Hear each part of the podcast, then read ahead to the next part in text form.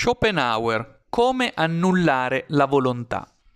Come sappiamo, nel suo capolavoro filosofico Il mondo come volontà e rappresentazione, Schopenhauer prospetta una originalissima rilettura di Kant e identifica la cosa in sé con la volontà, con il will, principio negativo che permea la realtà è un principio unitario che si estrinseca poi fenomenicamente in modi diversi, è irrazionale, quindi priva di obiettivi, non può mai essere soddisfatta ed è perciò stesso profondamente sofferente, vuole e non riesce mai ad acquietarsi, giacché non riesce mai a soddisfare il proprio volere illimitato. Ciò che caratterizza la volontà è una sorta di autocannibalismo perpetuo, perché la volontà, essendo noumenicamente una, quando sul piano fenomenico aggredisce, genera sofferenza ai mortali, in realtà lo sta cagionando a se stessa. La domanda fondamentale che nella sua Pars Construens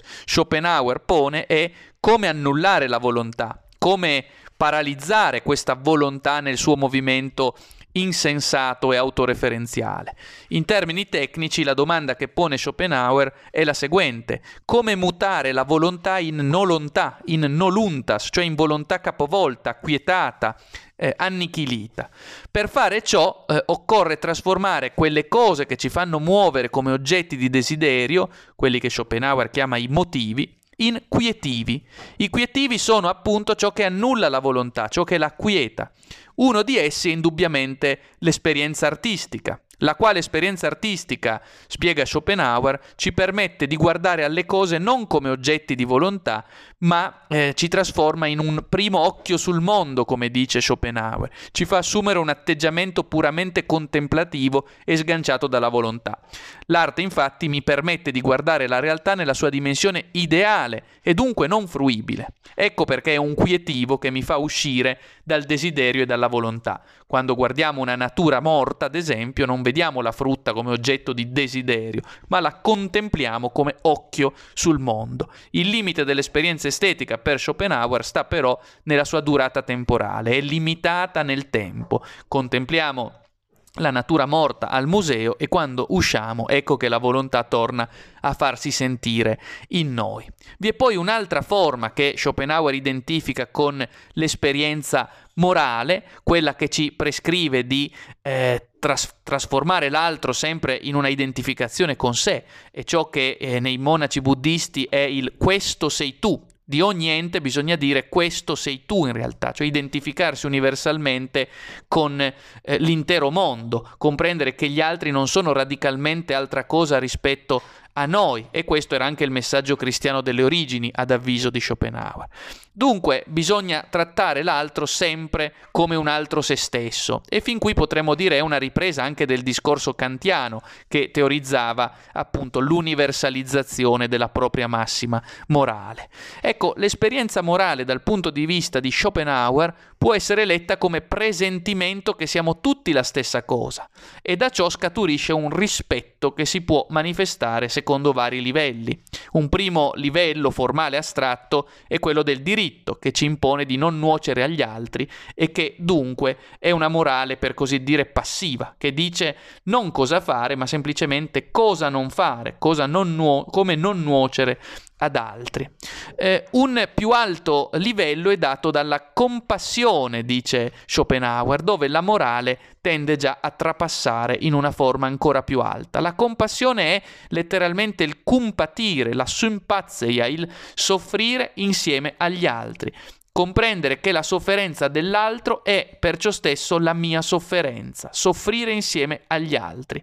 Eh, questo è eh, fondato ontologicamente in Schopenhauer sul presupposto già chiarito per cui la eh, volontà, essendo una, appare molteplice solo sul piano fenomenico e quindi ciò che sul piano fenomenico può apparirmi la sofferenza dell'altro, in realtà sul piano numenico è la mia stessa sofferenza, perché, ripeto, una e soltanto una è la volontà.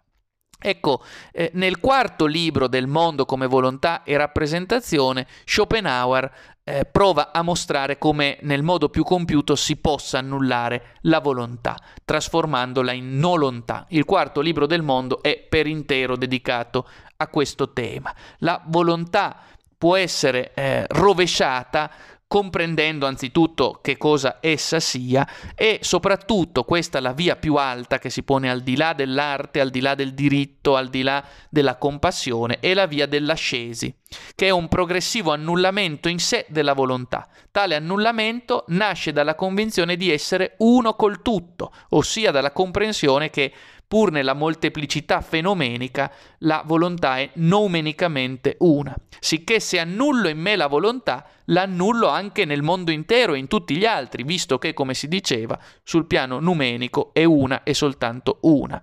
Ecco, sotto questo riguardo, quando Schopenhauer nel quarto libro del mondo come volontà e rappresentazione teorizza l'ascetismo, il suo immaginario è eh, essenzialmente permeato dal mondo orientale, dove eh, in effetti è centrale questo tema della mortificazione della carne e della produzione di un annullamento della volontà che per questa via si capovolge in nolontà, come si diceva. Ecco, sotto questo eh, riguardo Schopenhauer eh, dice che in realtà nessuno è ancora stato in grado di annullare la volontà, benché i mistici ci siano andati per così dire vicino.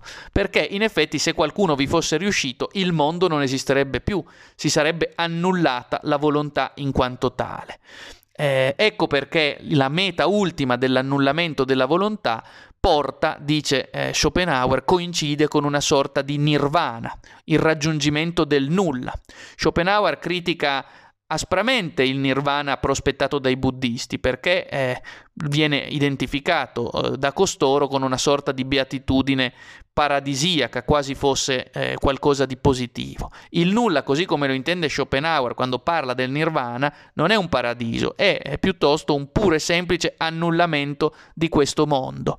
E Schopenhauer con queste parole si conclude il mondo come volontà e eh, rappresentazione è esattamente eh, questo, capire che eh, è il nulla. Per coloro in cui la volontà si è convertita e soppressa, questo mondo così reale, con tutti i suoi soli e le sue vie latte, questo, propriamente questo, è il nulla. Così si compie il mondo come volontà e rappresentazione.